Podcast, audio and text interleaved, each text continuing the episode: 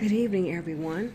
You have tuned in to Leo Love Affairs, the Queen's Radio on Anchor. This is Luna. Again, Happy New Year to everyone. The start of this new year brings us a new moon solar eclipse, which will occur this Saturday at 8:29 p.m. Eastern Standard Time. And its effects can be felt up to six months after the actual date of the eclipse. In the Saturn ruled sign of Capricorn, public life, career, reputation, achievements, and accountability are in sharp focus for all zodiac signs. This eclipse is about new beginnings regarding all of these matters.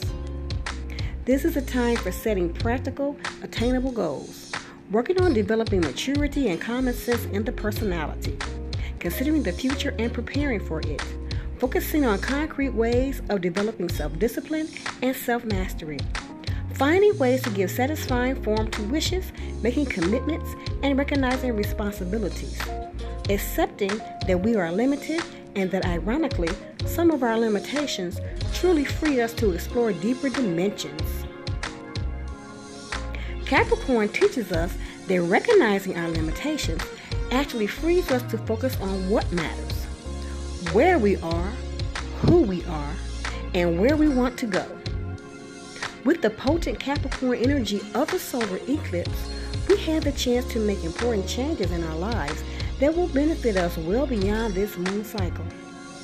For some of us, circumstances are such that we need to pay more attention to these matters.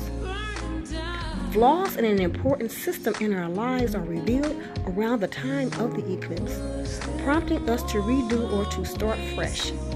Something ends in order for something else to start anew. We may be called to give up something in order to move forward into a new chapter in our lives. Although the new may be unrecognizable, it is important to allow the necessary surrender to the unknown. Not everyone will feel the effect of the eclipse with the same intensity.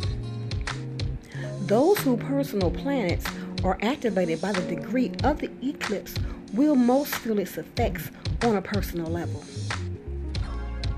Solar eclipses occur at approximately the same degree as this January eclipse on January 4th, 1973, January 4th, 1992, and January 4th, 2011.